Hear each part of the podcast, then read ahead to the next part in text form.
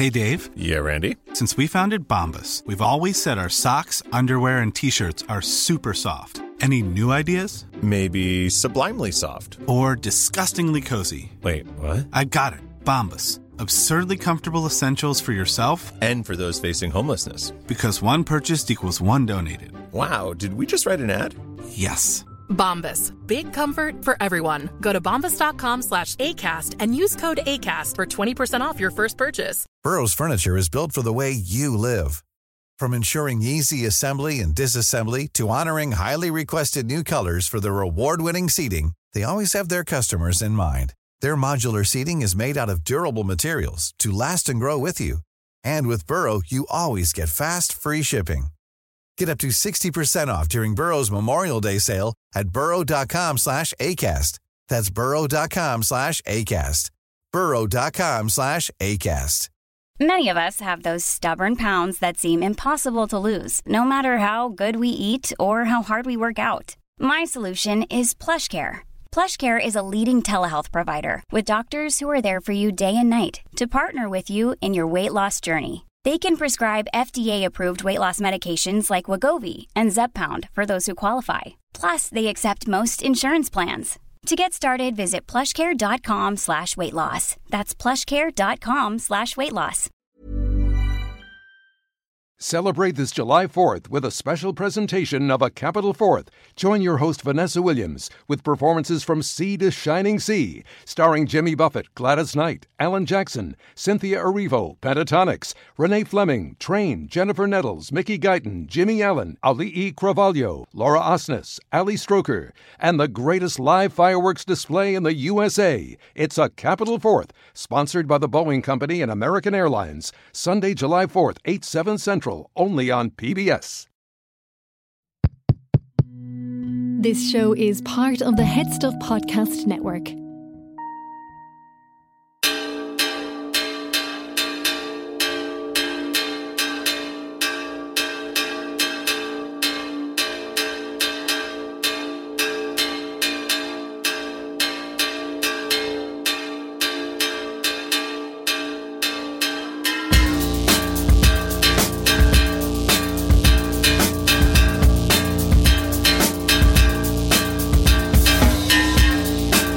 Hello, my name is Dave Hanratty, and there will be no popcorn. Welcome to another episode of No Encores Music and Movies Offshoot podcast with my amazing friends and hosts, Norma Howard. Up first. I gotta say the giggles now because I interrupted your original lead into the podcast I'm, uh, talking over. I'm recovering gallantly. Do not worry. Oh, yeah, And- it was exceptional work. Well done. Th- That's why you. you're the host and I'm not. well, I mean, I- I'm happy to give up this chair anytime. Dave Higgins, how are you feeling today? I'm very good. And how are you? I'm okay. It's a Sunday. You know, it's gloomy. It's raining every five seconds, but you know, it's it's uh, nowhere else I'd rather be. So It's very sunny where I am. I know people like to get weather reports from you know two weeks ago on on podcasts. So I feel like David Lynch here. Yeah, very nice. Well, you do have a zoom backdrop of the diner scene from Mulholland Drive, which is genuinely upsetting me, if I'm honest with you. But you look I- great. so I had intended. I, I I haven't done it. I mean, thankfully for you both, that I would periodically keep zooming in on the uh, on the diner and moving it along until you were greeted by the man behind the diner. wow. Oh, yeah. But I've I've spared you that. thanks. Thanks. Next time, Appreciate. Cheers. Right on this episode of No Popcorn, we'll be talking about Sound of Metal. The uh, I was I was about to call it a documentary. I don't know why I was about to call it a documentary. It's not a documentary, but it kind of feels like it sometimes. I guess the way it's shot. Uh, it's a film that came out recently on Amazon Prime here in Ireland. Didn't get a cinema release, I don't think, because obviously cinemas are closed. Riz Ahmed in the lead. Uh, he was nominated for an Oscar. Paul Raci was nominated for supporting actor in the Oscars as well. So it's a film that got awards attention. It's about a drummer who suddenly finds himself going deaf and his reaction to that. Uh, there will be spoilers for this movie, so like I say, it's on Amazon Prime in Ireland if you want to jump on there. If you have a subscription, I'm not shilling for Amazon. I'm just giving you a legal way to watch the Lies. film, as we all did. So They're paying him. they are not. I'm paying them fucking whatever it is every month. Anyway, the point is, uh, it's a film that like had a bit of a big build up and unfortunately didn't quite get the you know. I guess it got the acclaim maybe it did or did not deserve, but it didn't really get the kind of big you know everyone going to the cinema to see it fanfare. But I guess it is kind of a headphones watch. We can get into that as well later in the later in the show. But for now, it's what we've been watching. And uh, Norma, would you like to go Yes. first and tell us what you've been watching, please? Yeah, so um, I'll keep it short and sweet. Uh, something that was also nominated for an Oscar and won the Oscar for Best Documentary was My Octopus Teacher. It's up on Netflix. It's been up there for months and I never watched it until I just, it came up at the Oscars and I was like, I'll give that a go. It's absolutely gorgeous. Um, really, really beautiful documentary about a man who's sort of, I was going to say at sea, which is bad little joke in there. Um, with his life and his career and his sort of his family and things at home. Um, so he decides to uh, make a change in his daily life, and then he comes across an octopus friend in the sea, and then he follows her around for I think roughly about the course of a year, maybe a year and a bit, and uh, just a friendship that develops between him and this octopus. And that sounds weird, but it's actually so beautiful, um, amazingly shot. Like the the undersea cinematography is I presume there's an actual proper word for that um is absolutely gorgeous I cried uh, I was going to so- ask, would this uh, would this make Dave Higgins cry by any chance? Do we think? I am very How vulnerable to octopuses, yeah, to squids. octopuses are you? um, it, like it, it sounds such a weird thing to pitch, but it is. It's exceptionally emotional, and he does go into a lot about like the idea of connecting with the sea and not seeing as like um, an outside environment and just the friendliness that's within the sea and how not everything is a threat type thing. Um, it's just absolutely gorgeous, really, really well paced. Not that long either. I think it's only about an hour 20, maybe an hour and a half. Is absolutely stunning. Another documentary that I watched that is also absolutely stunning is Making the Grade. It came out in, I think, 2017. It's an Irish documentary by Venom Films uh, directed by Ken Wardrop, and it's so gorgeous. It's um, I think you can get it up on Volta. Yeah, Volta, because that's actually where I watched it. It's uh, basically follows um, a number of different Irish children as they make their way through their piano grades.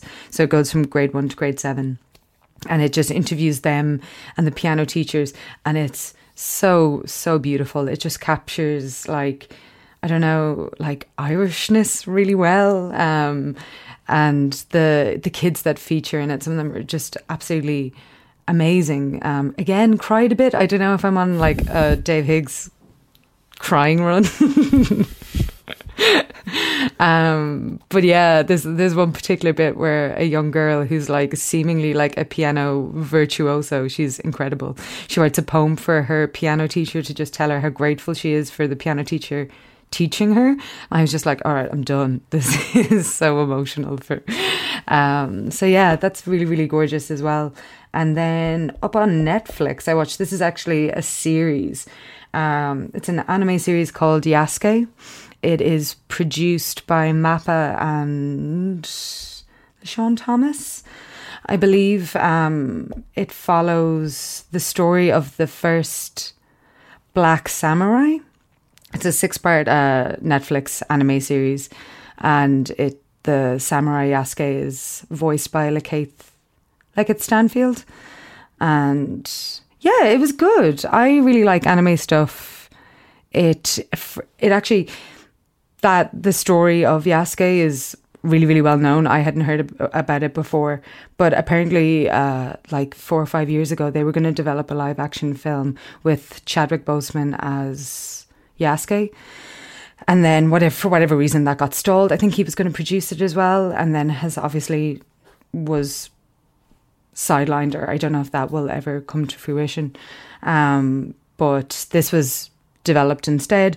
The music is incredible in it. It's by Flying Lotus, and I think he actually uh, developed some of the story in it as well. There's a lot of fantasy elements in it that um, I don't know if they work all the time, um, but the music is amazing throughout it. So I would nearly recommend it just to be like, have a listen to what he does because it's absolutely incredible. Um, yeah, those are my bits. We'll um we'll get to what I've dubbed my one star season in a few moments because I've been on a bad run of films. Not necessarily planned, it's just kind of worked out that way. But Higgins, I want to know: Have you watched anything especially emotional yourself in the last few weeks? Um, I, I guess I've I've watched things that certainly have lots of emotion in them, but uh, you know, making me out as you know some person, some softie who's just going to cry all the time. I don't think I don't think I have. It's been quite a while since I've cried. Um, I, I, you've already mentioned my background. I watched Mulholland Drive last night, not realizing that it's actually today, twenty years to the day since it debuted at Cannes. Um, and I haven't watched it in about five years, so it was actually quite interesting to watch it, having watched Sunset Boulevard a couple of times in the last you know year, year and a half, and kind of they make like very good companion pieces. Like David Lynch has always said that it's his favorite film and kind of seeing where it overlaps um, and seeing where maybe he got some ideas and um, yeah, it still has the all the effects, uh, the terror, um, you know, all the all, all, the kind of big scenes. Like Naomi Watts's uh, audition is still just like jaw dropping, um, still haunting, still beautiful, um, and I was listening to just on a, a, kind of a side note about David Lynch. I was listening to a rival film podcast, uh, the Team Deakins, Roger Deakins' podcast.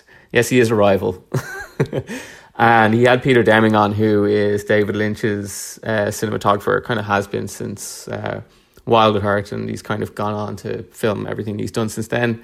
And he was kind of talking about uh, how David Lynch like does things and Roger Deakins is obviously the greatest, probably cinematographer that's ever lived.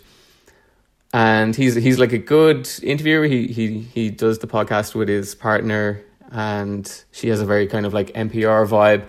But he sometimes it's like he doesn't have the broadcaster skill, so he's not very good at hiding like when he just like doesn't like something or he's like, oh, that's not the way I would do it. And it's very funny to listen to Peter Deming talk about how David Lynch is essentially like, you know, no storyboards. You just go on set and you kind of you set up and David Lynch would be like, I've got an idea, and then you go and do this, and he's like, Oh yeah, that looks kinda cool. And Peter Deming was talking about how like all the time, like he'd do something that he thought was a mistake or an aberration, and David Lynch is like, You need to do that again. He's like, No, no, I messed up and he's like, do that again or you know they'd be taking the lens out of the camera and putting it like back in. He's like oh i like what you did there. And he's like no that, that's not david that's not a thing. And he's like yeah we're gonna do that. And like roger deakins trying to hide the sheer disdain he has for like the idea of working like this uh, is very very funny. I don't expect if there is another return to twin peaks that uh, deeks will be will be doing it. Um, I finished off PT April. yeah, wow. Twin Deeks. um, I, am coming to the end of PT April. I kind of mentioned it before. I don't really want to go into it. I mean, yes, I I love him. Uh, rewatch There Will Be Blood if you want to know my opinions on that. We did a podcast about it. But just one thing that I got very, very angry about, which is stupid. You know, I, I should have known this what would happen. I watched There Will Be Blood. I was like, oh, God, that was fantastic go into Letterboxd and I kind of I log it again and then I'm like going to my friends and it's just like a sea of five stars and then you know people are like you know uh, an artistic triumph you know the boy the boy Anderson has done it again. David Hanratty three stars. Yep. And what yeah. did I say in my review? David, David Hanratty you know one of the great artistic uh, statements of the 21st century three out of five for me not for me. And I think I said in my review, I don't get the fuss. Sorry, it's my entire review. Well, listen, everyone's has different opinions.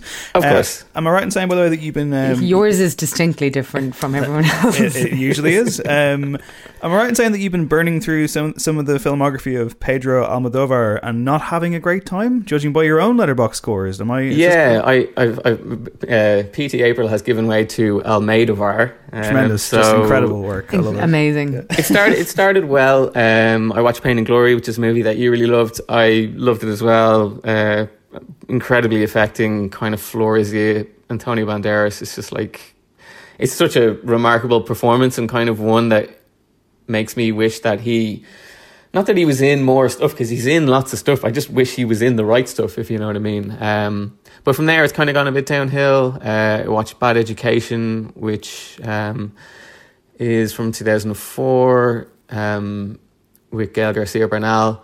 He's fantastic in it. It's like a kind of a twisty noir story with him kind of as the as the fatale in it, which is interesting. Um, but yeah, it just doesn't really hit home, and it's got like a really dodge ending. Um, so kind of one of his his weaker ones, even though it's kind of quite well revered. And yesterday I watched I'm So Excited, which is essentially just like his idea of a romp, um, his airplane essentially. Um, there's lots of it that's fun. Uh, Javier Camara, who's kind of a regular for him, primarily in uh, Talk to Her, is fantastic in it. There's like a great musical number in the middle of it, um, and yeah, like it's it's supposed to be kind of, you know, very easygoing. But you know, the thing about Almodovar is he gets away with a lot in terms of what he puts in his movies, uh, particularly around you know, like sexual assault and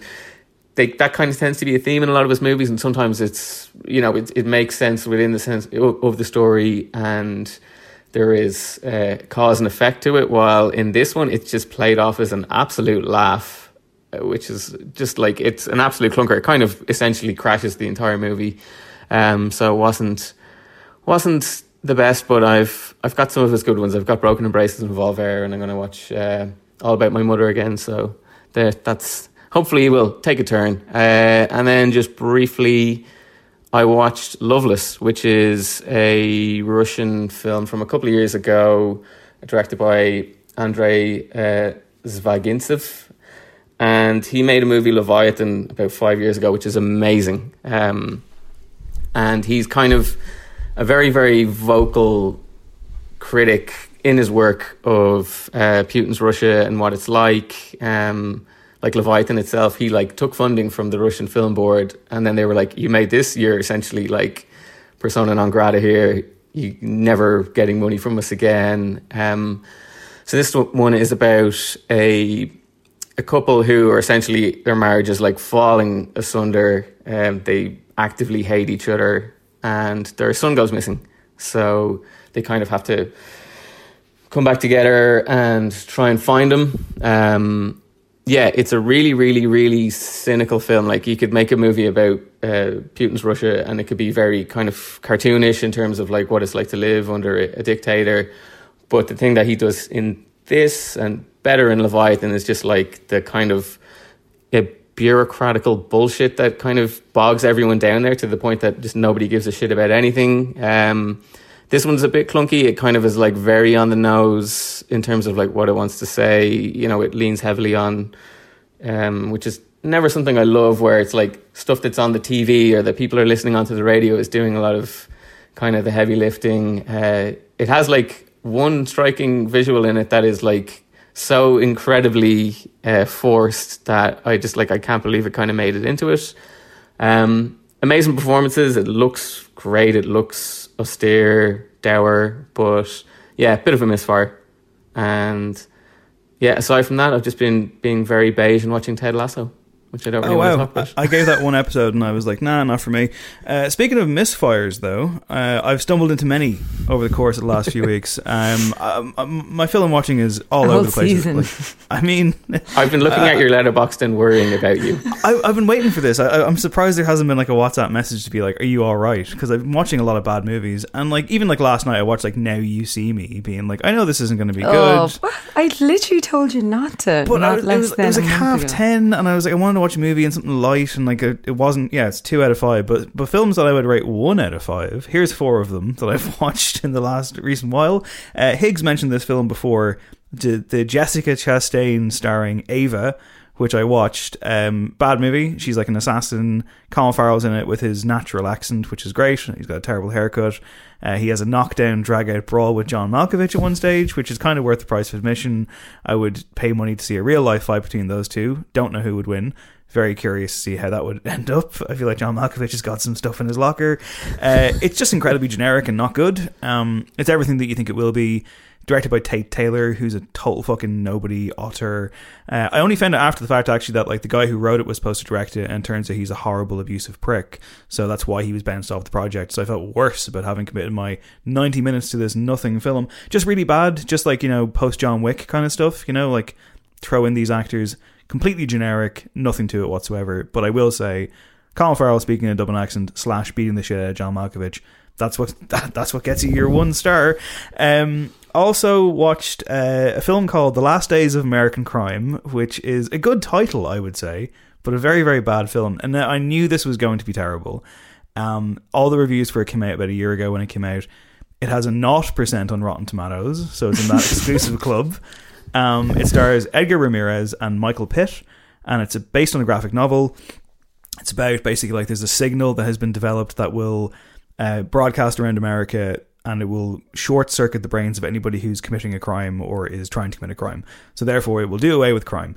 Um, there's a moment early on where like some people like make a run for the Canadian border but get gunned down by military men with machine guns. It's like why can't they just leave? This makes no sense. Um, it's crap. It's edgy. It's like I think in my Letterboxd review I said something like um, uh, the world's angriest teenager has more grace and nuance in a stream of their piss than this film, and it, that's absolutely something I stand by. It's just gross. I knew it would be. It's two and a half hours long. It has Sharlto Copley in maybe the most nothing subplot, nothing role of all time, further cementing his status as one of the worst actors to happen along in the past decade. It's directed by Olivier Megaton I, I there's nothing like I knew Patrick Bergin shows up at one stage and gets a fucking tomahawk in his head. It's so bad. It's gross. Can I just can I just ask Dave? Why I, did I I watch it? generally I generally try to have a rule that if I start a film I'll finish it. Like I don't Mm-hmm, enjoy turning something off. I think there's only probably two films. I've never walked out of a cinema, but there's maybe like two films that I've started to watch and been like, I genuinely can't get through the rest of this. Two and a half hours, why didn't you just shut it off? Well, hang on. Which two films were there that you that you turned off? I have to know. I uh,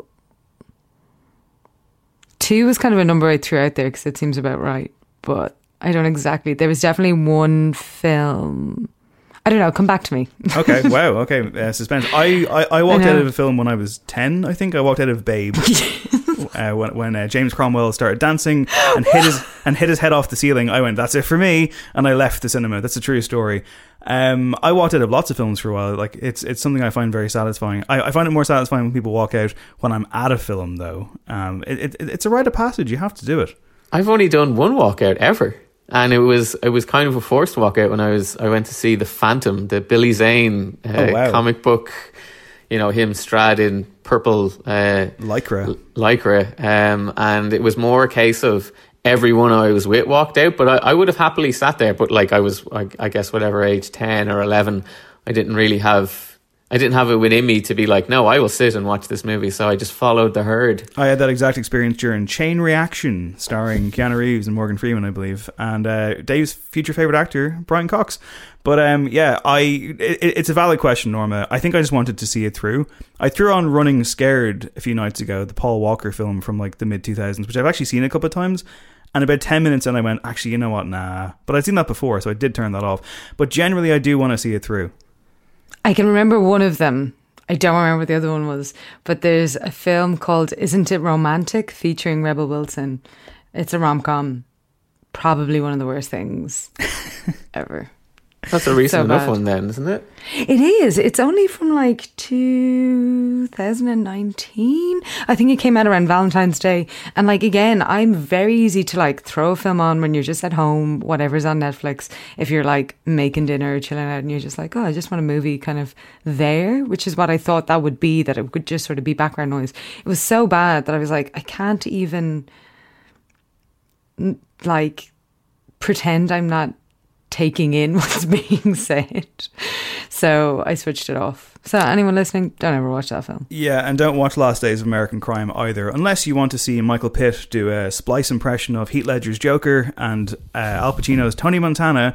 At least he's trying to inject some life into proceedings, and I do like Michael Pitt. He's got a vague charisma I enjoy. Edgar Ramirez, meanwhile, an actor who I don't mind, is just the biggest charisma void in this movie I've ever seen. His character is called Graham Brick. And he's called Brick for the entire film. He has incredible hair. I'll give him that, right? It's tousled to within an inch of its life. It's covered in blood. He's a very, very handsome man. Good for him. Not a good film. It's gross. Bad. Uh, I also watched a film called Tau, like T A U. It's an hour and a half. Uh, it stars Maika Monroe, who I continue to want the best for, but I'm very concerned about her career. Uh, she broke out in The Guest and It Follows. She's a really good actor. She popped up briefly in that Greta film I mentioned, which is not good. She's in Independence Day 2. Um, I don't know what else she's been in. She pops up in stuff here and there. She's very good.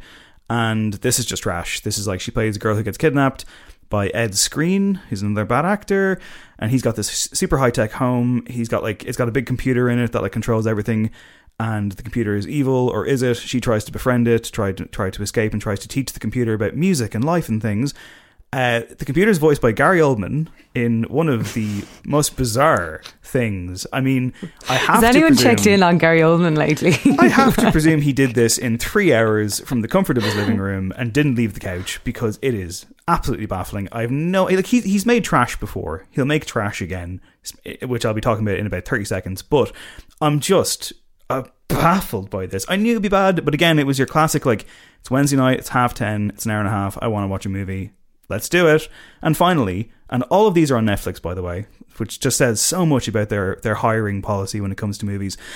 Brand new for 2021 The Woman in the Window, a film that I wrote a, a trailer story on for Joe in December of 2019, finally arrives in May of 2021, a full one year after its original proposed release date. Seems like a combination of the pandemic and it just being shopped around and nobody wanting it, apart from Netflix, who will take anything, has led to this finally arriving. Um, Joe Wright has directed this, and he has over directed this to the point where criminal charges should probably be brought to his door. Um, it's a fascinating kind of backstory to this. So, the woman in the window. If you think, well, Dave, that sounds like the girl on the train or Gone Girl, correct? It is. It was written as a book by a publishing executive purely to tie in with market demands under a pseudonym called AJ Finn. The real writer is called Daniel Mallory. And he wrote a, it's a cynical exercise in, in creating it. And of course, it became a bestseller. And here's the movie. Um, Amy Adams stars as a kind of reclusive agoraphobic who's getting over a trauma that you should be able to figure out in about 10 seconds. Um, she thinks she witnesses a murder across the road and then is gaslit essentially what's really going on. The cast for this is unbelievable. You got Amy Adams, Julianne Moore, Jennifer Jason Leigh, Gary Oldman, Anthony Mackie, Brian Tyree Henry. Tracy Letts wrote it and is in it as well. Uh, Wyatt Russell, the son of Kurt Russell, who's really cool, he's in there as well. Um, it's god awful. It's so bad. It's it's trash in that kind of like it, it, Higgs. I've never lamented the loss of our choosing our trash adventures to the cinema to see a film for five euro or whatever it is because Who boy, um, it's it's really really bad. But I will say that like when it gets to the big denouement and the big like what's really going on climax, um, I was sitting here yesterday in my room watching this film, and there was a moment where I burst out laughing, and I had, I had a, a hearty chortle at something that's meant to be scary and sinister, and I just I, I laughed loud. But then approximately a minute later, I fucking lost it. I just could not stop laughing. It's diabolically outrageous. It's so stupid. It's terrible. And I'm sure it'll be like the number one most watched film in the country today, probably since its arrival on Netflix. But absolutely terrible. Um, no one gets away clean from this one. Joe Wright, go away, stop. Uh, and Just finally, go back to period stuff. Maybe, yeah, maybe so. I mean, uh, and finally, Stick to it, uh, a good film, I guess. I watched uh, Stronger, which stars Jake Gyllenhaal and Tatiana Maslany. Uh, it's a film about Jeff Bauman, a real life survivor of the 2013 Boston Marathon bombing, in which he lost uh, the lower half of his legs and has to learn to kind of make himself whole again, essentially, both mentally and physically. Um, directed by David Gordon Green. It's a film I just kind of missed when it came out in 2017, and you know, I'm kind of I, I like a lot of Jake Gyllenhaal films, and I haven't seen a lot of them. So I gave this a go. Uh, it's good. It's not amazing. It's kind of formulaic in, in, in that it hits beats that it has to hit, but um, performances are very, very strong. I think Jake Gyllenhaal is very good in it. Tatiana Maslany, who people might know from Orphan Black, is excellent in this. She is absolutely brilliant. Everything she does, from facial expressions to um, dialogue to the way she moves to just every single scene she's in, she's incredible. Miranda Richardson plays his mother, and she has incredible, awkward Boston mom energy, and she's very, very scene steely as well. It's fine. Uh, it's a strong three out of five, I suppose. Um, kind of hits some kind of cliche beats, but it has interesting stuff in there about like PTSD and survivor guilt and parasocial relationships and people being forced into horrible situations that they don't want to be in and people's expectations of them as a result. So, yeah, good. Definitely better than the other four I've mentioned. So, yeah, but I mean, I don't know. I will say if you if you suffer through the woman in the window, I promise you the ending is absolutely hilarious. So it's probably worth it just for that. And that's what we've been watching. Right. Let's talk about a film that's better than those as well. Uh, it's Sound of Metal. It's out now. Here's the trailer. You sound great. Yeah, right. What? You telling me you weren't feeling it? You were in it. We don't need to, we don't need to put them all out. I know, but we just need to film.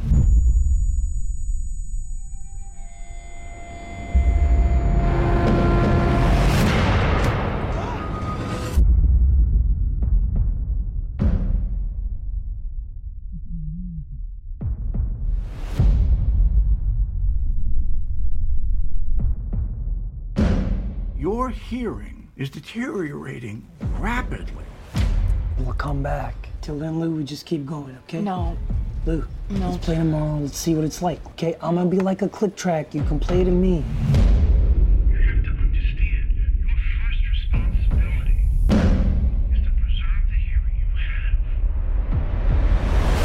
I can't hear you. Do you understand me? I can't. I'm deaf. I'm deaf. The film is Sound of Metal, directed by Darius Marder, starring Riz Ahmed, Olivia Cooke, and Paul Raci. Dave Higgins, tell us the plot. And like I say, there will be spoilers on this podcast, so. Yeah, uh, so this is about Ruben Stone, who is the drummer in like a noise metal band called Blackgammon, uh, along with his partner Lou. And they kind of live kind of, you know, not unlike, I suppose, the, the Ain't Rights in, uh, in Green Room, where they're kind of traveling around in a, not a van, an RV. It's a little bit more idyllic. Um, and they're playing shows until one day Ruben, his hearing just goes, uh, kind of out of nowhere. There's kind of, there's, it's not a, it's not a slow degradation. It's just quite literally just goes overnight. Um, so he tries to basically kind of look for like fixes to kind of keep going on until you know he realizes when talking with Lou that um, this may may not come back. Uh, there are some options for him that he can look into, but um, the loss of hearing also brings back his addiction issues. Uh, he is a recovering heroin addict. And he kind of gets the impulse to kind of fall back on that uh, when he's hit with this trauma. So he's brought to a um, an addiction clinic for, for deaf people that's kind of out in the middle of out in the middle of the woods, run by Joe, uh, played by Paul Raci. And there he kind of just kind of has to essentially like he's given a task of learning to become deaf and learning to deal with this new thing in his life. Um, and he also kind of is still kind of holding on to the idea that he can kind of basically just go back to normal. He can go back to uh, to playing in the band with Lou, um, and it's about kind of his realization of what his future holds. Norma, this is a film that you've been waiting for for quite some time, I believe. Did it live up to your expectations? What did you think? Um, yeah, I'd been kind of excited to see it because I just thought that, um, like the basic storyline just seemed really interesting, and I'd heard a lot about the sound design, um, or I guess because there's no score necessarily in this film. Um, I just heard lots of really interesting things about it. Riz Ahmed was being nominated for a number of different awards. Um, I think the sound design was also nominated for a lot of things and Paul Raci. So yeah, I just thought it was um, an interesting take on things. It's uh, like deafness or being part of the deaf community, um, whilst trying to interpret music is not something I knew a lot about. So when I watched the film, I was really interested to actually, I ended up just like looking up tons of stuff about it because it is a, actually a really, really interesting thing for like, I don't suffer any loss of hearing. Um, and I actually, and then I watched it again to see, which I think helped me a lot. The first time I was like, okay, I think I have a, like, I know a good understanding of that film and this is what I think of it. And then I think on the second watch, I focused in on other things and other elements of it and a little bit more of the nuance of the film. And um, I actually enjoyed it a lot more the second time. Um, so, yeah. Uh, Higgs, were you of a similar kind of nature? I mean, I feel like it's a film that like I hadn't heard of until I just kept seeing the image of Riz Ahmed, you know, bleach blonde hair, shirtless at a drum kit. I just kept seeing that pop up everywhere. And I was like, well, that's an arresting image. You know, obviously as a drummer myself, of course, I'm I'm curious to see what stories. and I believe he did learn how to play drums and uh, does an adequate job. I would say. Um, you don't see him playing it that often, but like we can talk about the band itself later on. Um, it, it's one of those ones, right, where like it just comes out of nowhere, and all of a sudden, like it's just you see like like indie darling cred kind of stacking up. As Nora mentions, there was awards attention all the way to the top of the Oscars uh, in terms of nominations, but not wins. And it does seem to be like very, very critically acclaimed. Uh, it seems to, to generate a fairly big reaction. People who do see it. Uh, what was your own kind of, I guess, walk-in expectations on this one?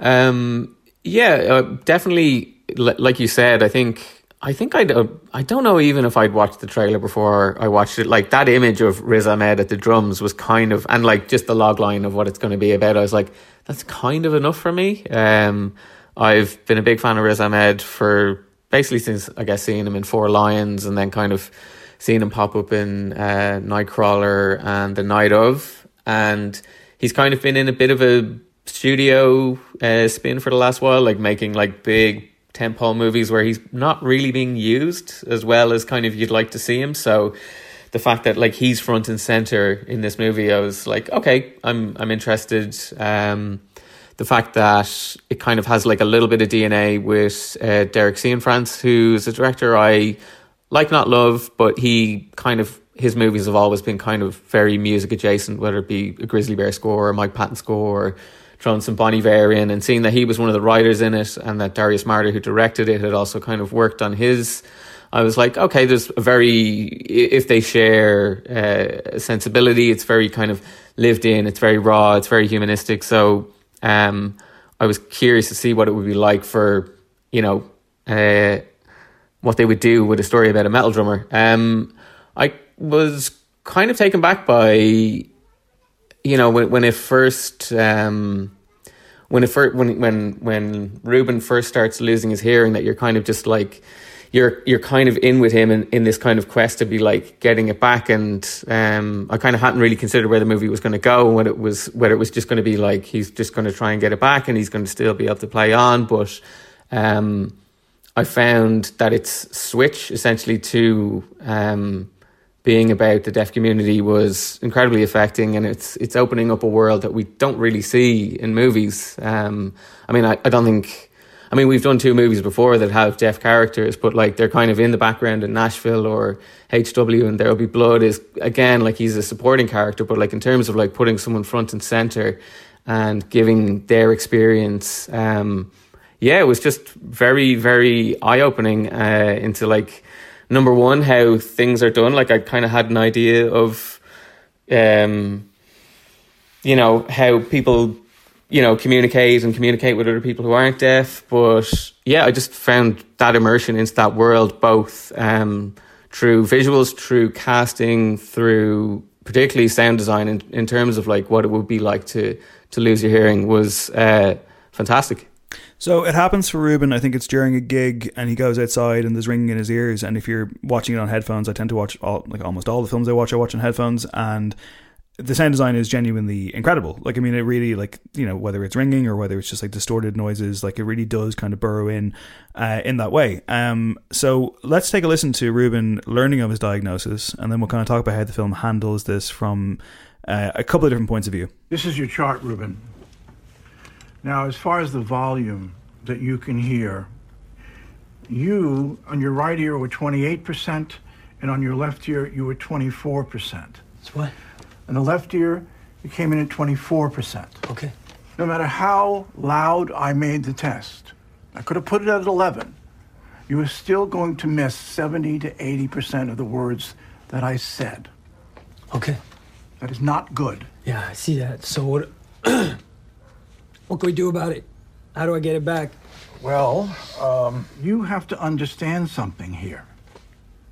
Whether or not this is related to your exposure to noise or it's an autoimmune issue doesn't really matter. I understand I got a problem. I'm asking you what I can do about it. So that's Riz Ahmed there, kind of somewhere, I'd say, almost in, in, in, denial a bit about a situation, or at least looking to challenge it as best he can. Um, I think with this film, like, sensitivity is, is, is a really interesting word. Like, it's paramount when it comes to the presentation of this, because even if you go onto YouTube for that scene and you see that a lot of the comments are people saying, I'm a drummer and this is my worst nightmare, or, you know, I'm just a not a musician and this is my worst nightmare.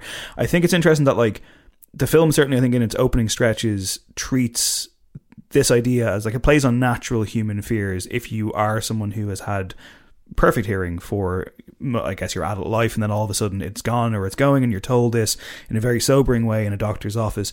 And I think ultimately like you know for a viewer or for anyone who may well have those fears or not it's a natural thing. It's like it's almost like you know you talk about like you know oh, if you lost a sense if you lost a limb.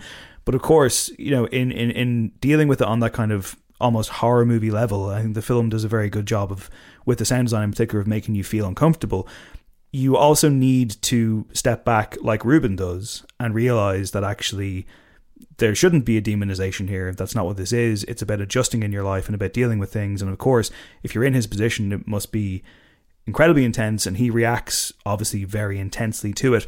But I, as Higgs kind of mentions, the film does move into a different kind of territory and one about understanding and about community and about uh, life and the fact that like there's still so much life for him to live. It's like this is not as you know, it's not a death sentence essentially. And I think the film, I, I think the film gets that balance right. Uh, Norma, what did you think about that overall? Especially because you've seen the film twice now. I know you've done a lot of reading on it as well.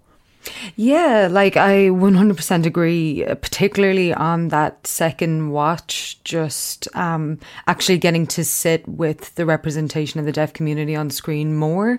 And just like Higgs was saying, there's just little things that you think, as someone who is of full hearing, that you understand how they communicate to each other, but like we don't, we don't at all. So I think using Ruben as that sort of key to unlocking the door into that community is really, really well handled. Because the start of the film, it moves so fast. Like you said, like it's like we open the film, he's playing a gig, and instantly there's a problem, and then it escalates so quickly. Um, and then he's then like decisions are made really quickly. His girlfriend Lou is like, I'm going to call Hector. I think it's Hector who's his um, sponsor and he suggests going to um, Joe's place, which is the the deaf community that also helps addicts. Um, and uh, yeah, like the start of the film, almost it kind of feels like you've been sort of caught in the air and like dumped into a freezing cold lake, and you're kind of like, oh god, I don't know what's going on here. This is frightening and terrifying. And by the end of it, you're head above water, treading, and it's manageable and it's fine. And you do feel a sense of comfort at the end of the film as well. Yeah, like just getting those moments of realizing that um, deafness is just you learn a new language and it's a new way to interpret sound and a new way of interpreting life and how you live it. And also, I guess, in a way, at, by the end of it, I felt like I would have. More, I now feel like I have a, a more of awareness of just sounds and motion around me and what it is I can perceive and how that would change and stuff like that. It was just, yeah, really affecting. Yeah, um, and I think uh, Riz Ahmed obviously has has been uh, on the on the interview tours, going around and kind of talking about his experiences of of kind of immersing himself in that world, and what he says is kind of eye opening. That um, you know to to to us maybe or before you kind of come into this movie you could see that the loss of hearing is just to that. It is a loss but it's you know this movie does a very good job of kind of telling you all the things that you would gain um, and he kind of talks about how you know in terms of he says like kind of that deaf people are the best listeners and like they're the best communicators because like you're when you're communicating with people like you're using your whole body and you're being incredibly expressive and in terms of uh, you know understanding of people like that they uh, the deaf community is is incredible in that way. So yeah, look, that's not something that you kind of really would have thought about before, and then you're kind of being uh, brought into it uh, by this, and yeah, and like in ter- in terms of his full immersion, I think like he does a an incredible job. Like he was kind of told basically after Darius Marder gave him the script, he's like, um, like there's two conditions to this movie: you need to drum, you need to learn ASL Um, and he completely got into that. And, you know, he's kind of talked about how he feels kind of, you know, having learned that, that new language, that it's like it's, it's in a more, more important language maybe to have than like being able to speak like, you know, French or being able to speak Spanish or something. He's just like, I kind of grew as a person through this language. And that's kind of like, uh, underscores everything that's kind of in this movie. So uh, we mentioned the character of Lou, played by Olivia Cooke, who I think I previously saw in Ready Player One, which is a very different film, it must be said. Um, they his first his kind of initial reactions of course to this are like i say like he's kind of in denial he's challenging it he's freaking out and of course as mentioned the character is an addict as well and there's the possibility of that flaring up too. So she's trying to be there for him she's like writing down words on paper he's you know he's quite impatient as you could probably understand given his position. Eventually it kind of builds to a point where she's like you have to go to this kind of i guess commune you have to go to this kind of uh, area and like try and rebuild. Um and their relationship, both professional and personal, is fracturing. So here is them kind of parting ways for a bit. Uh, it's an emotional scene. Take a listen to it now. Ah, Jesus, Lou, come on. Ruben, Ruben. You hurt yourself? Ruben, you hurt yourself? You hurt me. I'll hurt myself too. I'll hurt myself too. Promise. Say it, Ruby, or all of this is for shit. Say it. Promise. Go back there right now. Promise. Say it. I promise if you. No, say it. Promise. Go back to that place. I only if I, I need. I need you to wait for me. Okay, you're it for me, Lou. You're my fucking heart. You're it for me. Okay, you gotta wait for me.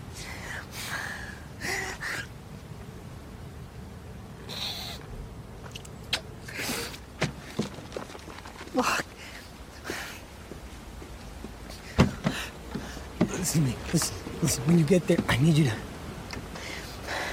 I need you to write to me, okay? Yeah, will you write me? Will you tell me you're okay? Huh? Promise me? And listen, if it's if it's bullshit, you just get your ass back here. I'll fix it. I swear to God. You know I'll fucking fix this. It's not that hard, okay? Just come back here. I love My you. fucking heart. Okay. There are some tough scenes in this film. Uh, I think the performances are generally quite on point. Uh, Higgs, was this always the original cast? I mean, was there anyone else up for this? And has there been kind of much conversation in the way of casting? You know, Riz Ahmed obviously has full scope of his hearing. Has that kind of been a bit of a, a bit of an issue? I know Paul Raci, who's spoken about this before, he was talking about like it's very very hard to kind of sell a film. You know, like unless you have a star. So it's a tough position. I think a lot of the like a lot of parts in this film have actors who don't have full hearing, and I think it is a case of trying to balance it as best you can. But like I don't know. I mean, like like what do you know of the kind of casting process on this? Yeah, so this this movie's kind of been um, knocking about for like nearly fifteen years. So uh, Derek Cianfrance, who gets a story credit on it, had you know this is before he made Blue Valentine, had the idea for this movie. He was a he was a drummer himself and he kind of experienced like some uh, hearing loss, you know, more like a degradation than like, you know, uh, anything that would be considered like what Ruben has. And he had the idea of like doing like a docudrama uh, called Metalhead um, with one of the bands who actually kind of show up. They have like a small cameo called Jucifer, and his idea was that he'd go on the road with them and kind of film with them as themselves, but then they'd also kind of bring in this storyline where uh, one of them would lose their hearing. Didn't really seem to work, and that's kind of um, he kind of parked the project and essentially just gave it to Darius Marder, who um, took it over, made it fully fiction, and has been kind of working on it for yeah, he says about ten years himself, uh, trying to get the funding. It was set up originally with um, Matthias Schoenaerts, um, incredible Belgian actor, as Ruben, and Dakota Johnson as Lou yeah, it's it, it's interesting when you see, you know, we compare Matthias Schoenaerts and Riz Ahmed. Like physically, you'd look at Matthias Schoenaerts and like, yes, you look like a metal drummer. You are a human tank, and you know, if you if you want to, you know, draw a comparison with like a movie he made, like Bullhead, where it's like you're you're using the size of this person and then you're taking something away from them, and uh, you know, it would be very kind of um, you know, it, it, would work, but I don't think it kind of surprises you the way uh, Riz Ahmed does, where, you know, until recently, like if you, your first introductions to Riz Ahmed, like in like the Night of or Nightcrawler, like he can be quite like in those movies. He's a bit of a walkover. Like people just like treat him like shit, and he's a little bit milk toast. While in this, like he's bulked up. He's essentially got the he's got the Ryan Gosling look in the place beyond the pines. It's just like you know, bleach that blonde hair, get those tats on, uh, hit the gym. So it's it's it, he's not a he's not someone that you kind of would have expected in this role. Um, similarly, Olivia Cooke, who again I, I am only really seen her in, in Ready Player One. Uh, she has like a very kind of Mia Goth vibe in this. Uh, I think she's really good. But yeah, in terms of you're saying about is it okay for Riz to be playing this role?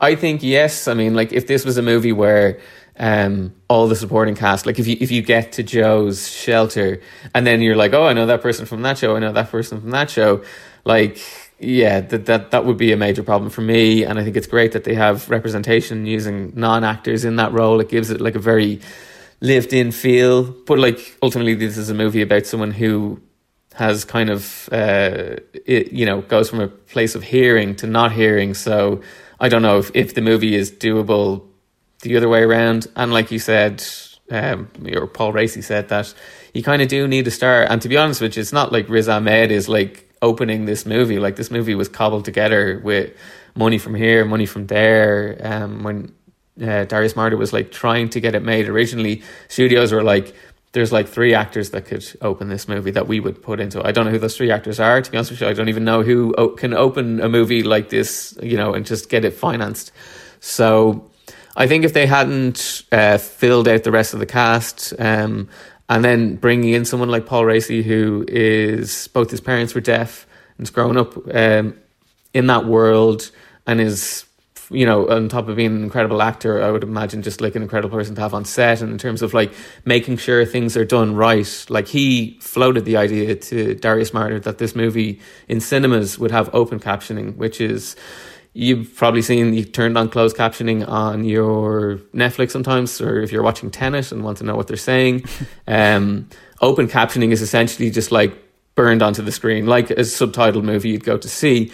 So that's incredible because movies aren't like that. And if you if you are deaf and you want to go see a movie, you kind of have to find one that's closed captioning. While he's just been like, no, this is how it is, like in the entire movie, which is incredibly inclusive. And there's a nice there's a nice twist on it in that um, you know it's open captioning for the whole movie until people start using ASL, and then you as the you know as the person who can hear having a clue what's going on, and then you're subjectively put into how Ruben is. So I think they handle everything really, really well um, in this. There was also a thing where, like, um, you know, Ruben initially has no idea what, what, like what is being said in terms of the sign language, and then once he learns, subtitles do appear on the screen. So it's mm. like we're learning with him. Norma, what did you think of the casting, and also particularly with the relationship between Ruben and Lou as well?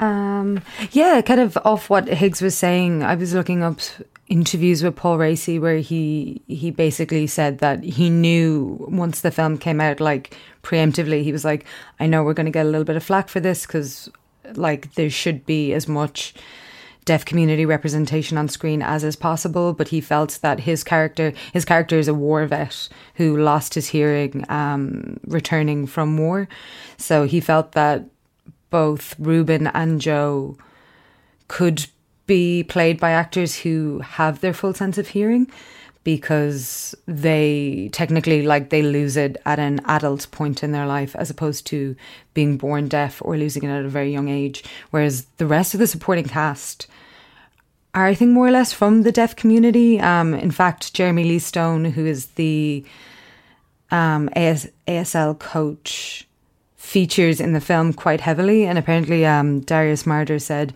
there's certain sections of the film that he allowed Jeremy Lee Stone to direct because he felt like he understood a bit more about certain things. Like there's a moment where they're all sitting around having dinner, and um, even down to the table is round. And the idea in the deaf community of having a round table is that everyone can see everyone else because if you have a table with your four corners, there's a chance you can't see someone, and then you can't hear them.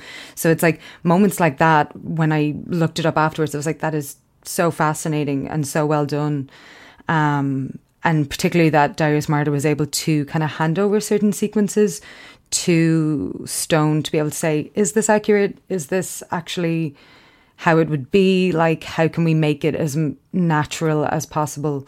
Um, Chelsea Lee, who plays, I can't remember the name of the the female character. Jen. Jen, yes, thank you. Um, her and Ruben develop a really close relationship. Um, and uh, yeah, it's just really interesting seeing stuff like that. And even like you were saying, having um, following Ruben's kind of story throughout, and when he learns sign language, then you can actually see the subtitles on the screen. Even things like I felt like there was points in the film where I was like, oh, I've seen them do that signing before, so I feel I now understand what that is as well, which is just a really amazing thing that I felt because I was like, oh, like there's a motion that um, Jeremy Lee Stone does at one point towards his throat, which is kind of like a locking motion, which means switch off your voice. So when um, you're doing sign language and you're also still voicing the words, it can be like difficult um, with the deaf community. So they ask you to switch off your voice completely or to try and not use as much sound.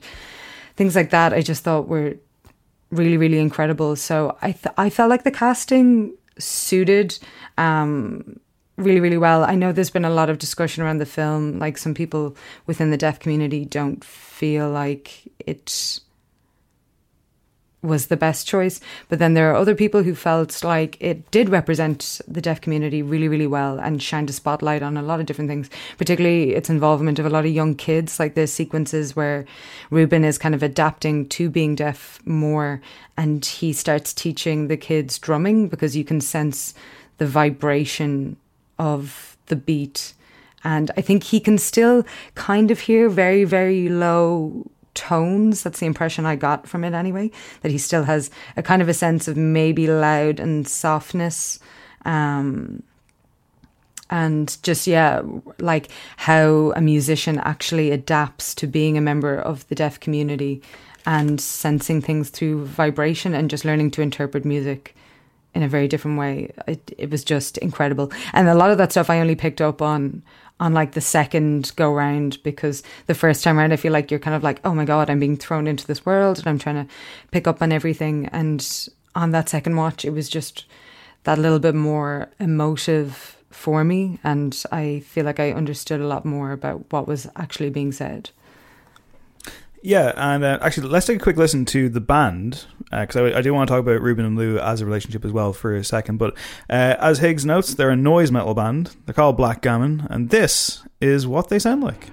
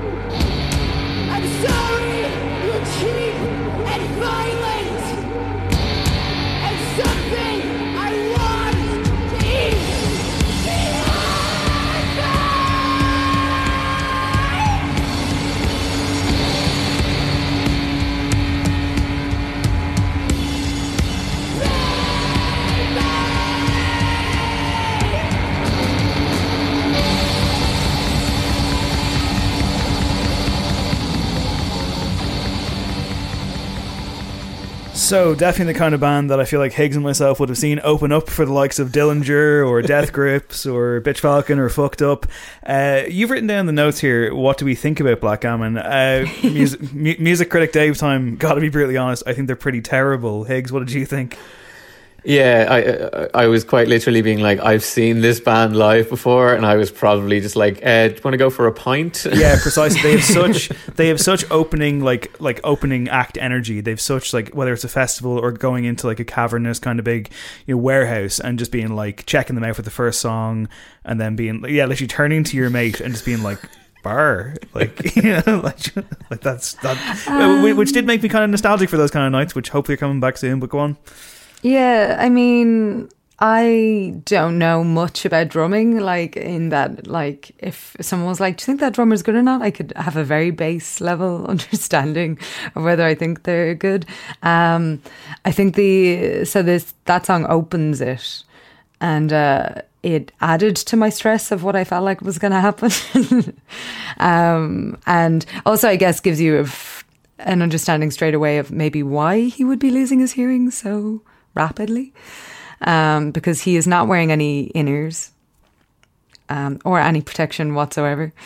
And seemingly from like that, I think it says that they've been together for four years. I don't know whether it's the I presume then it's like the band has been active for those four years as previous to this because he also mentions that he's been um, recovering and clean for four years as well. Um, so we don't know much about, I guess, what Ruben's life was like before. Like no one from his past sort of enters the narrative at any point. Um, I don't like Blackgammon. That's fair. I was uh, kind of interested to I, see Lou shows up in Paris at one point, so she goes back to her father in Paris. Her and, rich um, father, played by Mathieu Amalric. Good exceedingly casting. rich father. They look like they've a really nice gaff. Um, and she's performing solo. Uh, and again, interestingly, in the film, when he goes to click on a video, because they kind of they have sneaky emails back and forth, and he's not meant to be communicating with anyone, but he checks up on Lou every now and again. And uh, he clicks on a video of her performing in Paris, and she's in like some carpeted room. She's on the floor with just um, maybe like a Kaoss Pad type thing, and she's rolling around. Um, you don't hear anything because I think it's uh, it's common practice for people from the deaf community to keep all their devices on silent anyway. Um, so it just shows a video, and I'm like, I wonder what it sounds like. Oh, I can guarantee you, it does not sound good. it sounds no bad. Way. It doesn't look great.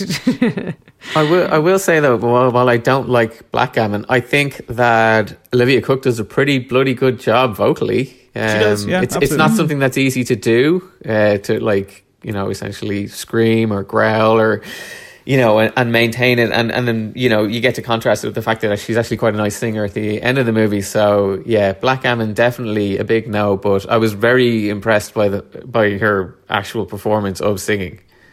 Yeah, no, that's fair. Uh, she's good in this. Uh, I think she has a tough role in that, like, she's kind of functional in a way. Like she does disappear for like a good chunk of the movie. Comes, she's kind of there at the start, there at the end, and she represents two different kind of, I guess, stages of Ruben's story by the time they kind of reconnect later in the film, it's very clear that this can't last. Um, that like they're just on different journeys now, irrespective of his condition. It's just like she's from a different world, and this was only going to last for so long.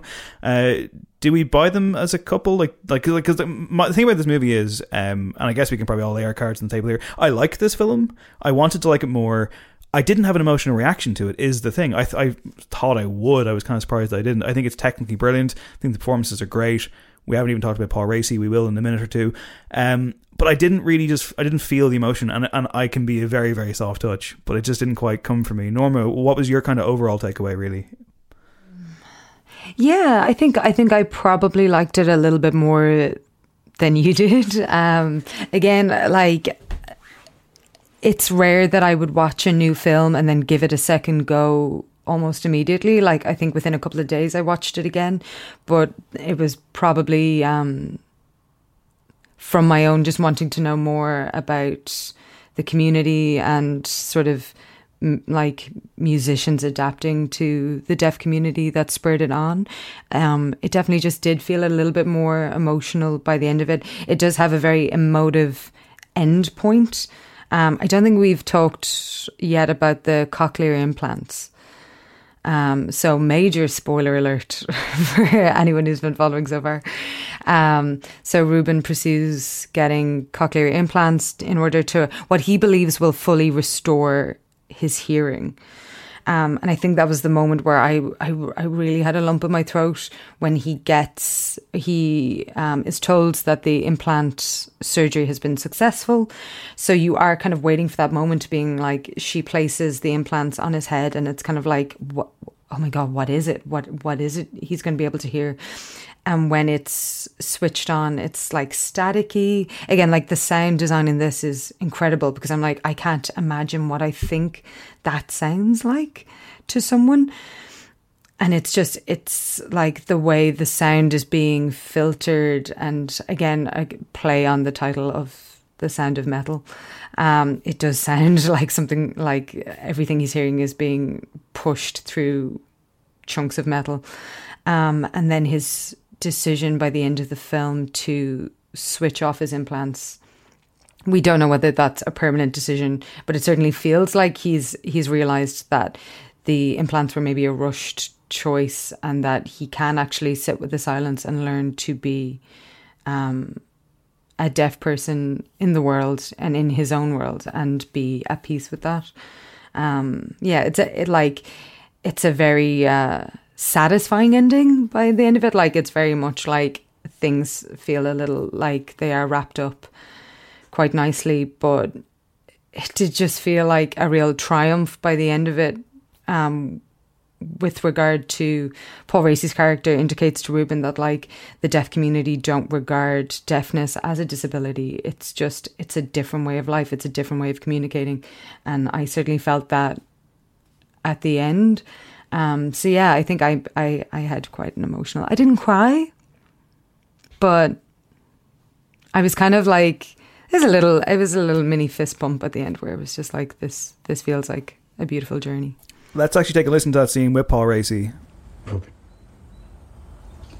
As you know, everybody here shares in the belief that being deaf is not a handicap, not something to fix. It's pretty important around here.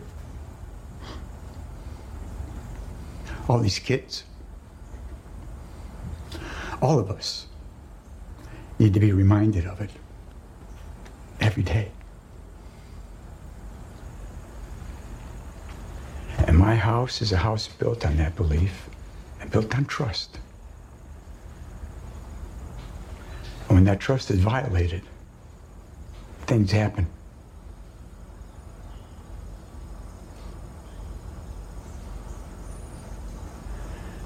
And I can't have that. There are too many others to consider.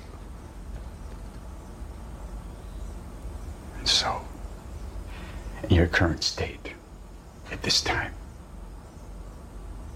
I'm going to have to ask you to pack today and find another place to be, Ruben. That's Paul Raci there as Joe. Uh, that scene, I think, is a very complex scene. It's about six minutes long, and it's Ruben coming to him to let him know that he's got the surgery, and you know, essentially Joe's in a position where he tells him, of course, I hope it brings you happiness. And then Ruben kind of starts asking him for money to pay off his debt. And he does have very kind of shaky mannerisms. And Joe's like, you know, right now you, you have the mannerisms of someone who is you know, like in trouble and you're struggling and you're an addict and you're like, this is the energy you're, you're giving off is, is, is, is concerning. And then, of course, it leads to that moment where, um, it's an amazing thing because like, I was kind of shocked by it because like Joe's whole thing, of course, is you know welcoming and you know not shunning somebody at all, and he makes obviously a very tough decision. I think Paul Raci plays it amazingly. He's brilliant in this film. He's absolutely devastated, like he's betrayed, but also aware of Ruben's circumstances. Just wants the best for him, and feels like he was coming along incredibly well as a member of the community. And obviously, like it, it speaks to the film overall. I think in terms of its layers and the fact that like it's not so black and white. It's just tough and difficult. Joe in that scene for me is neither good nor bad. He's just someone who's very, very human and both hurt and hopeful all at once, and it's a lot of emotion. And again, I think the performance by Paul Raci, who I'd never seen anything before, is fucking incredible, and I think it speaks to kind of what we've been talking about. Higgs.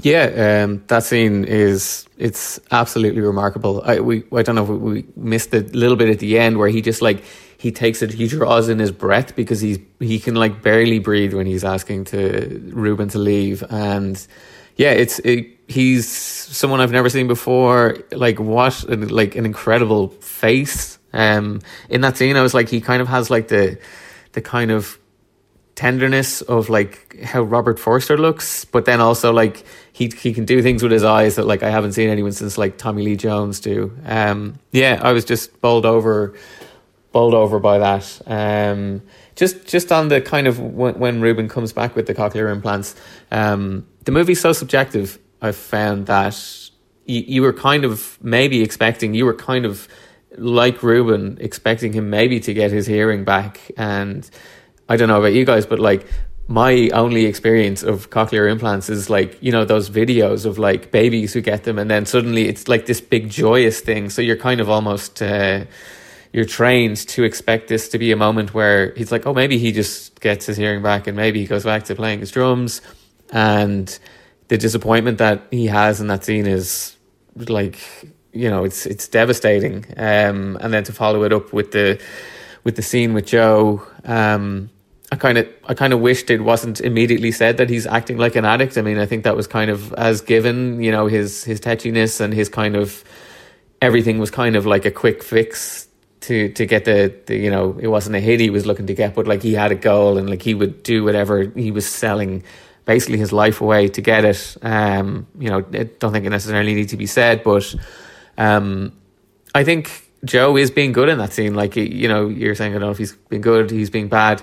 I think he does need to send Ruben away because he needs to look after all the people in the shelter. And one of the things, uh, a kind of again, kind of true interviews that Riz Ahmed was talking about is that within the deaf community, that cochlear implants are kind of for some people controversial, and there is an idea of deaf pride, and it's kind of seeing is that you're not embracing that and you know, people could ultimately make decisions on what they want to do and what works best for them. But for the people that are in uh, Joe's house, under Joe's roof, that's not an option. And kind of having someone like that is not a good force. Um, and, you know, obviously maybe it's not a good force for, for Ruben himself. But yeah, it is a really, really heartbreaking scene. It's, it's really, really well done. Um, you know, very simply shot, but um, the two of them are just uh, yeah fantastic. Norma mentions the ending. So Ruben goes off to Paris, tracks Lou down. They rekindle briefly, and again, it's a case of Ruben being thrust into this world where he just doesn't quite belong. Uh, here's a scene in which Lou sings with her father at a dinner party. She's clearly reluctant, but kind of has no choice. Here's what that sounds like.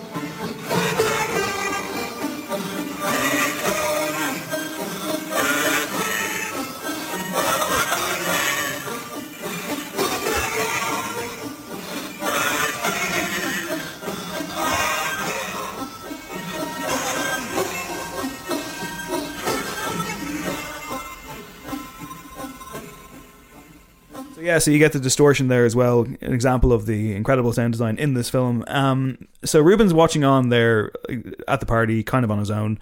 Um, you almost get the sense that he's regarded as a novelty to these people, with or without the cochlear implants, which are like visible um, on him. And you know, I think you feel uncomfortable for him in in this whole world, and I think Lou does as well.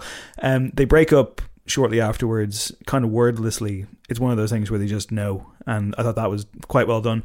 Um, but for me, like, there's a moment at that scene where the camera like zooms in on him, and he's staring at her while singing, and like, I knew it wouldn't, but if it had a cut to the credits, then I thought that would have been a great ending. I think the ending that we get approximately five minutes later, maybe ten minutes later, is when he goes to the park and he takes out the implants and he looks up at the sky. I mean, it's good, and I completely understand what you're saying, Norma, like about like it representing the arc for him and the completion of the arc, even though it's ambiguous as well. To me, I just couldn't get beyond the filmmaking element of that. I just, it, to me, it just felt a bit too clean. It just felt a bit too like I knew that's what would happen. Like when that scene began, I knew precisely how it would end, and I knew the credits were going to arrive, and it just didn't wrong foot me whatsoever. And I'm being harsh. Like I mean, like I think it is a very well made film. I think it's a very, very, very, very good film. Like I said, I didn't have the full emotional connection, but if it had just ended abruptly at the party, I would have been like, yep, this fucking rules. And I was just a little bit let down by the conclusion, but maybe I'm being too harsh, probably, as usual. Um, yeah, I don't know because I get what you mean. Like, if it had ended there, I do think there is an understanding with the audience at that point that that you kind of know that he he's he he knows the cochlear implants aren't necessarily working for him in his situation. Um, everything has already kind of more or less played out with him and Lou as well. So, yeah, it's tricky because that ending, like it like it is gorgeous. It's it it is him sitting on the bench and taking at the turning off the implants.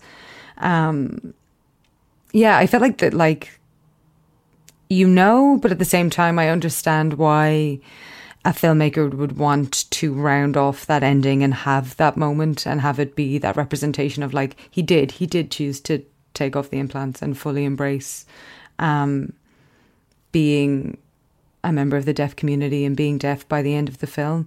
So it didn't, I don't think it bothered me as much as it maybe bothered you, but I do get that it is the slightly sweeter Hollywood type ending to the film.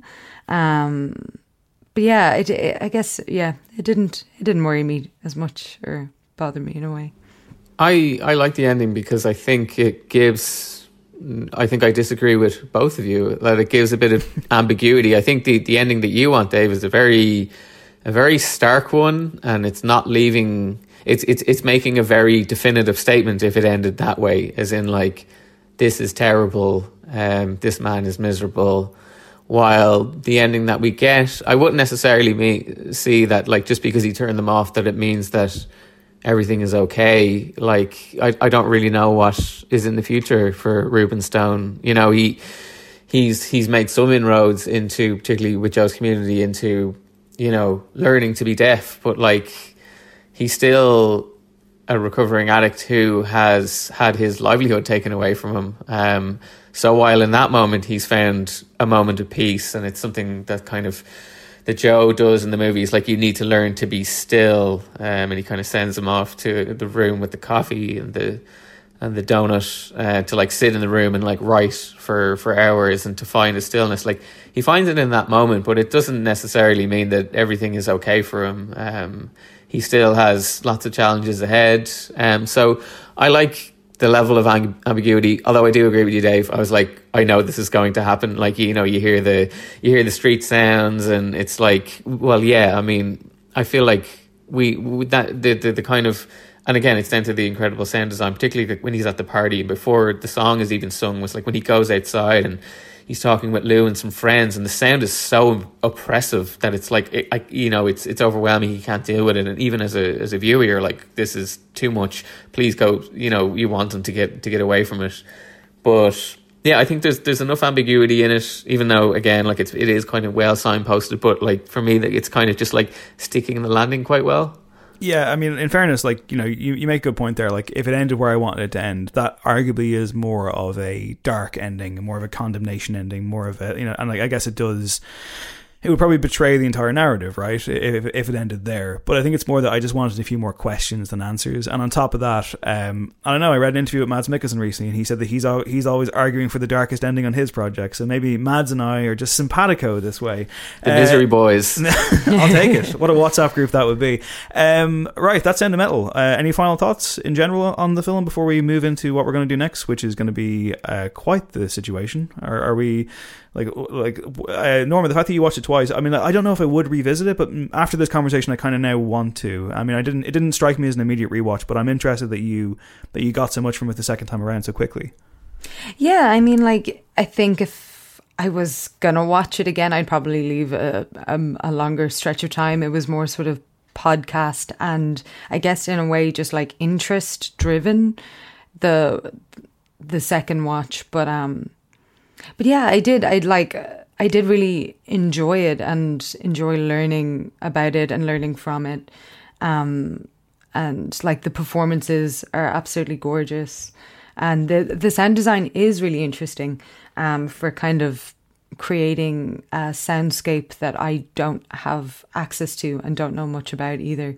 Um, so I would definitely recommend it to anyone to give it to a listen. Um, I'm interested to see if I could have seen it in the cinema, what it would have felt like. Because again, I just feel like sometimes watching things at home on your own TV, you're kind of like, it definitely felt a lot closer. So I wonder if I was in kind of a big cinema with lots of other people. Like I watched it alone as well. I wonder what it would be like watching it with an audience in like say screen one in the lighthouse and how it would have come across. But yeah, I did really like it. And I yeah, I think I might watch it again at some point in the future. Probably leave a, a longer a longer gap now. I've watched it twice. And it's what is it a two hour film?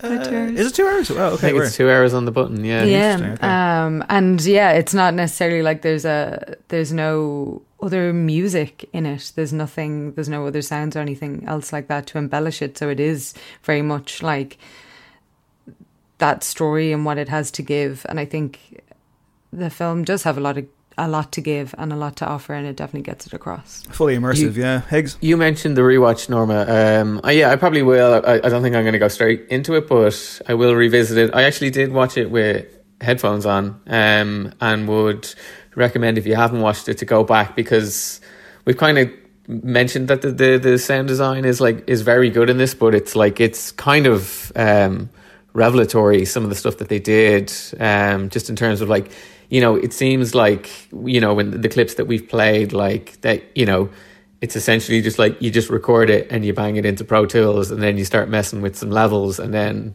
Bob's your uncle. There's your sound design, but um, it won the Oscar, uh, deservedly so. Um, and there's some like there's some very good uh, interviews with Nicolas Becker, who was kind of like the, the lead on the sound design, just in terms of like what they did and like how they how they got um how they got the sound uh, in terms of what microphones they used. Like they were using microphones that you'd use to find oil, you know, and put like putting it on like a skull and seeing what happens and putting microphones inside Riz Ahmed's mouth. Like I think that like if that wasn't done right in this movie, this would not work, particularly in the scenes with the deaf community in Joe's house, just like how kind of cacophonous the sounds can be sometimes of like them actually signing and like making noise with their hands, like hitting. Uh, Normally, you referenced that dinner table scene, which I think is great because they're being really, really loud, you know, and like you know, animated, and um, yeah, it just gives it like this incredibly uh, lived-in feel. Um, so yeah, just if you if you have watched it or if you're going to watch it, even though we've kind of spoiled the ending, yeah, pop the headphones on. It's not something I'd normally say to do, but because normally I kind of just like to have the sound kind of you know hit me from whether it's in the screen in the cinema or whether it's at home, and you kind of want it to be loud, but like the concentration in this, um, I think is definitely worth doing. yeah absolutely. Yeah, no, uh, headphones for me all the way for sure. And yeah, uh, a fascinating film, an interesting discussion. And we, we threw up a spoiler warning early doors. So anyone who listened all the way through, you know, they had their chance, but still go watch it. Uh, right, next time on No Popcorn, we'll pivot to a very different world altogether. And I'm delighted to announce that joining us, making his No Popcorn debut, will be my No Encore co host and brother, Craig Fitzpatrick. Now, if we're going to get Craig on the show, uh, it's got to be something of interest, I think, in particular, something that might well provoke reaction from him. So let's. Is there a Steely Dan movie? Is that what we're doing, Dave? uh, that is not what we're doing. Instead, is there this Guided by Voices documentary? No, even better. Uh, this is what we're doing next. Robby Krieger, guitar player. John Densmore, percussionist, 22 years old. Far out. Uh, Pamela Morrison, ornament. Raymond Daniel Manzarek, 1 2 12 39, musician. Name, occupation? Uh, Jim. You know the day destroys the night. Night divides the Sides are being chosen. The planet is screaming for change, Morrison. We gotta make the myths. The Indians say the first shaman invented sex. Break on through to the other. They call him the one who makes you crazy. I'm the Lizard King. I can do anything. Jim Morrison, the god of rock. That's right. It's Oliver Stone's The Doors. Uh, Craig, of course, um, despises The Doors, perhaps more than any other band of all time. So this had to happen. But Dave Higgins was the one who picked this poison. How do you feel?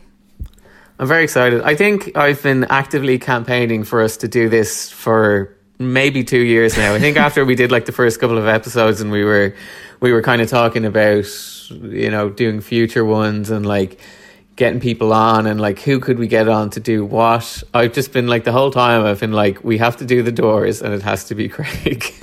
Well, so I'm very excited. It's a movie I, I think I saw on TV when I was maybe a little bit too young. Um, haven't revisited it.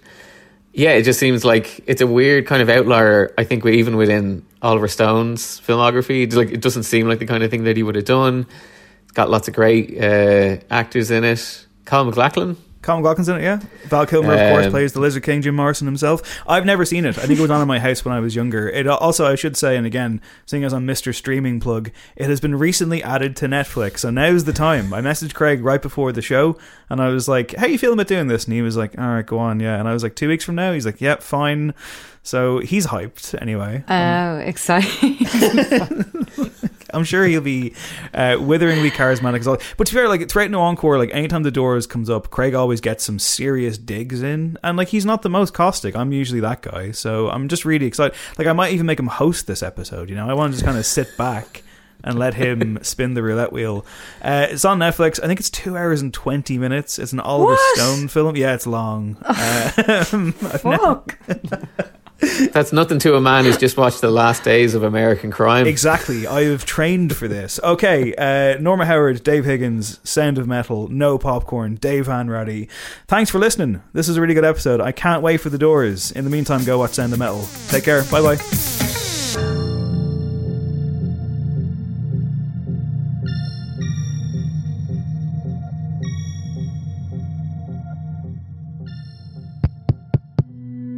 This show is part of the HeadStuff Podcast Network, a hub for the creative and the curious. Shows are produced in association with HeadStuff and the Podcast Studios Dublin. Find out more or become a member at headstuffpodcasts.com. Introducing Peacock, the new free streaming service from NBC Universal. It's hit movies, current shows, live sports, trending bits, and timeless hits. And that's why you can't not watch. Peacock. Watch for free, upgrade for more. Stream now at peacocktv.com. Law and Order SVU streaming now. Hi, I'm Daniel, founder of Pretty Litter. Did you know cats tend to hide symptoms of sickness and pain? I learned this the hard way after losing my cat, Gingy. So I created Pretty Litter, a health monitoring litter that helps detect early signs of illness by changing colors, saving you money and potentially your cat's life. Pretty Litter is veterinarian developed, and it's the easiest way to keep tabs on your fur baby's health right at home. Go to prettylitter.com and use code ACAST for 20% off your first order and a free cat toy. Terms and conditions apply. See site for details. Okay, I have two new obsessions that I need to share with you. Impress No Glue Press On Manis and Impress Press On Falsies Lashes. Trust me, these are getting ready game changers. Both require no glue, so there is no damage to your natural nails and lashes, no mess, and no annoying dry times. Just one step and you're done. Boom. Instant glam. Visit impressbeauty.com slash presson and use code PRESSON25 at checkout for 25% off Impress Manicure and Press-On Falsies. Planning for your next trip? Elevate your travel style with Quince. Quince has all the jet setting essentials you'll want for your next getaway, like European linen, premium luggage options, buttery soft Italian leather bags, and so much more. And is all priced at 50 to 80% less than similar brands. Plus, Quince only works with factories that use safe and ethical manufacturing practices. Pack your bags with high-quality essentials you'll be wearing for vacations to come with Quince. Go to quince.com/pack for free shipping and 365-day returns.